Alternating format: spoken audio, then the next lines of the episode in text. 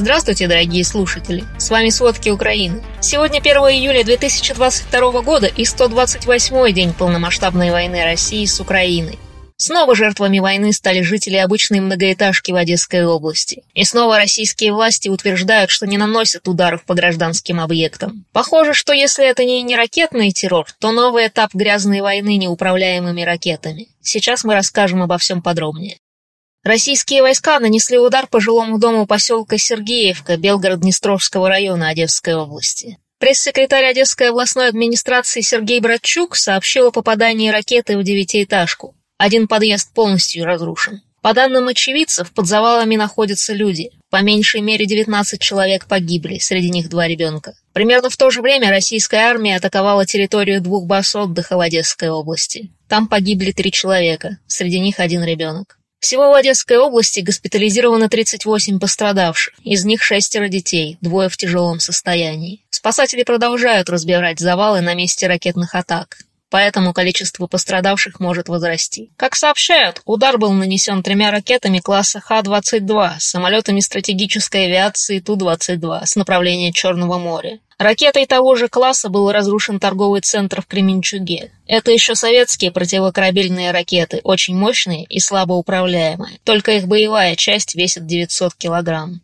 Напомним, вчера российские войска отступили с острова Змеиный, недалеко от Одесской области. Эксперты Американского института изучения войны считают, что поражение России на этом острове немного смягчит давление на украинское побережье благодаря устроению с острова российских ПВО и противокорабельных ракетных систем. Но само отступление не положит конец морской блокаде. Российские войска обладают наземными противокорабельными системами в Крыму и на западе Херсонской области. Они еще способны нести угрозу украинским морским перевозкам, а также оставшимся кораблям Черноморского флота Украины. Так что ни с каких сторон не выдерживает критики версия российского Министерства обороны о том, что эвакуация войск с Измеиного – это жест доброй воли, чтобы пропустить украинские корабли с зерном.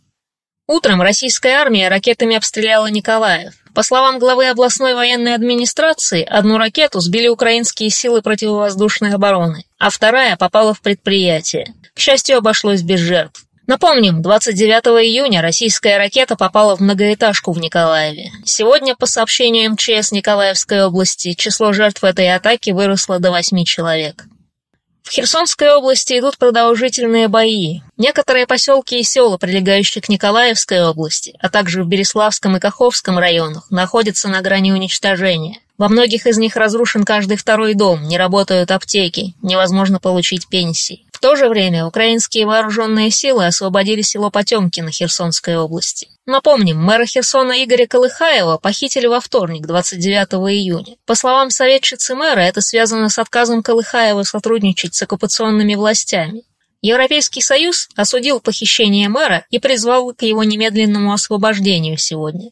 Об этом говорится в заявлении представителя Европейской службы внешних действий. Также в ЕС осудили подготовку к так называемому референдуму по присоединению отдельных частей Херсонской области к Российской Федерации.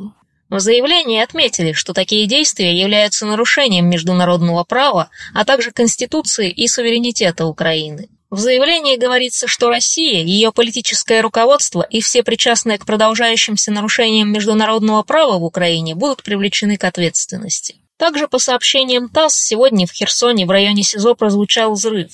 Пострадавших нет. ТАСС называет случившееся терактом. Агентство пишет об этом со ссылкой на оккупационные власти города. Передают, что сработало самодельное взрывное устройство.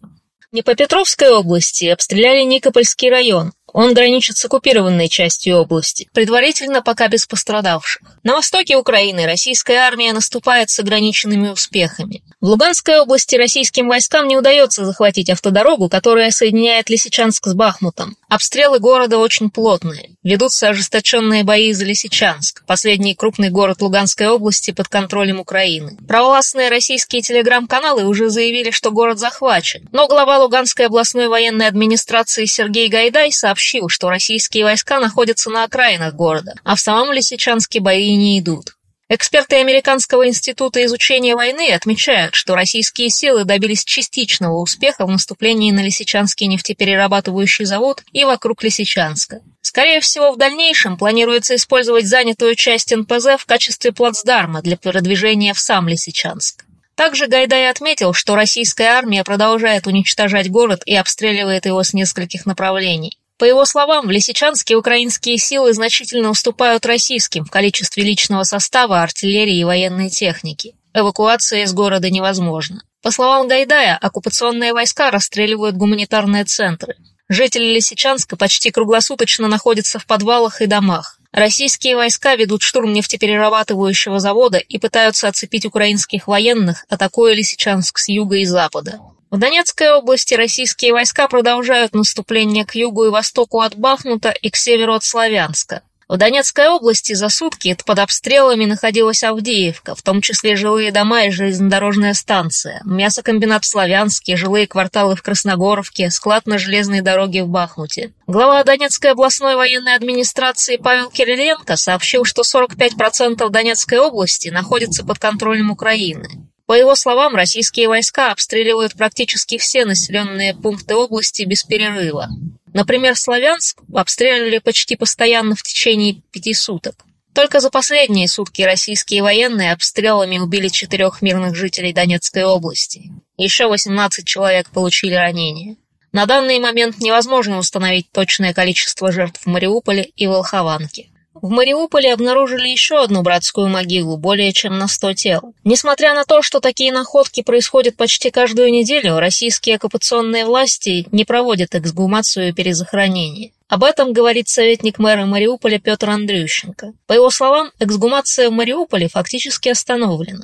Временные уличные могилы постепенно превращаются в постоянные. До этого в Мариуполе нашли еще одно место массовой гибели людей. Оно находится в левобережном районе под завалами одного из многоквартирных домов. Андрющенко также сообщал, что в Мариуполе российские войска под видом жилых домов строят фортификационные сооружения. По его мнению, так они готовятся к контрнаступлению ВСУ и планируют использовать мариупольцев как живой щит. Ночью российская армия ракетами обстреливала Харьков. Согласно последней сводке Офиса президента Украины, пострадало одно из предприятий. Какое именно, не уточняется. Такие обстрелы происходят в городе постоянно. А в Харьковской области российские войска обстреливали из артиллерии Чугуевский, Изюмский, Богодуховский и Харьковский районы. Здесь повреждены частные дома и хозяйственные постройки. За сутки четыре человека погибли, еще семь были ранены.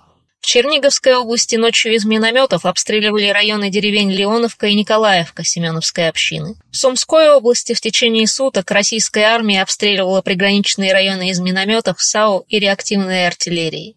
В Украине с сегодняшнего дня начал действовать визовый режим с Россией. Такое решение было принято из-за российской агрессии и захвата украинских территорий. С этого дня граждане России не смогут попасть в Украину без визы. При этом, как объяснили в Госпогранслужбе, наличие визы не будет гарантировать россиянам пересечение украинской границы. Эти меры, конечно, не помогут повлиять на войну, но они отражают настроение украинского общества. А пресс-служба Министерства иностранных дел Украины сообщила о разрыве дипломатических отношений с Сирией. Так Украина отреагировала на признание Сирии независимости так называемых ЛНР и ДНР. Украина также вводит торговое эмбарго и экономические санкции в отношении сирийских юридических и физических лиц. В ведомстве считают, что Сирия пытается предоставить псевдосубъектность этим квазигосударственным формированиям по заказу своих кураторов в Кремле. Украина рассматривает это решение как недружественный акт и посягательство на суверенитет, а также грубое нарушение украинского законодательства, устава ООН и основополагающих принципов и норм международного права.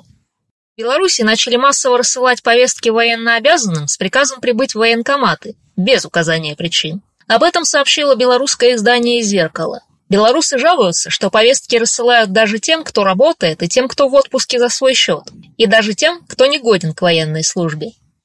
В то же время после шести месяцев работ в Польше завершили строительство пятиметрового забора на границе с Белоруссией. Длина забора достигает почти 190 метров. Напомним, Литва и Польша летом и осенью 2021 года стали целями миграционного кризиса, искусственно созданного Лукашенко. Другими словами, он просто не направлял туда нелегальных мигрантов. Обе страны после этих событий начали возводить забор на границе с Белоруссией. Тем временем Беларусь вводит безвизовый режим для граждан Польши, как говорится в сообщении, с целью добрососедских отношений.